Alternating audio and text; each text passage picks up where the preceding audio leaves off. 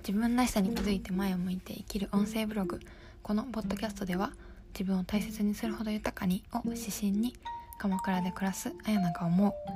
ちょっとあったいいこと役に立たないかもしれないけれど伝えたいと思った小話をお届けします。はい。こんにちは。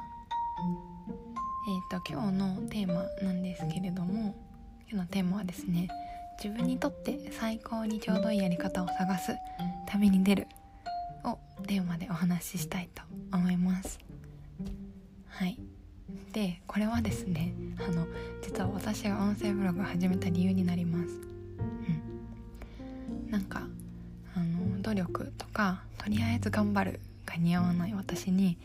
こう長く続ける発信は何だろうと思っての1回目です。うん。自分にとって最高にちょうどやり方を探すなんですけど、まあ、何かを始めようと思った時にこの視点って結構抜けがちだなって思うんですよね。うんうん、なんか発信にかかわらず例えば自分主催のイベントだったりとかなんかお茶会を提供するだとか社会人の方だったら何でしょう資料作りとか仕事終わりの資格の勉強を始めようとか夏に向けてこう体を鍛えたいだとか慣れない状況なら結構なおさらだなって思うんですけど何かを始めようと思った時に割と1回でうまくいかせようみたいな考え方が先行してしまいがちだなって思っていてうん。まあなんですけれどイベントだって、まあ、極端な話うーん5回とか10回目に本当に本当に本当に必要な人に届くイベントが提供できればいいかもしれないな。だったりとかあの運動習慣もこう3日だけガーってやってその後やめてしまうやり方より毎日例えば3分3ヶ月続けられた方が3分を3ヶ月か。うん。なんかその後の健康的な体が作れそうなイメージは3日かってやるよりも、まあ、3分3ヶ月。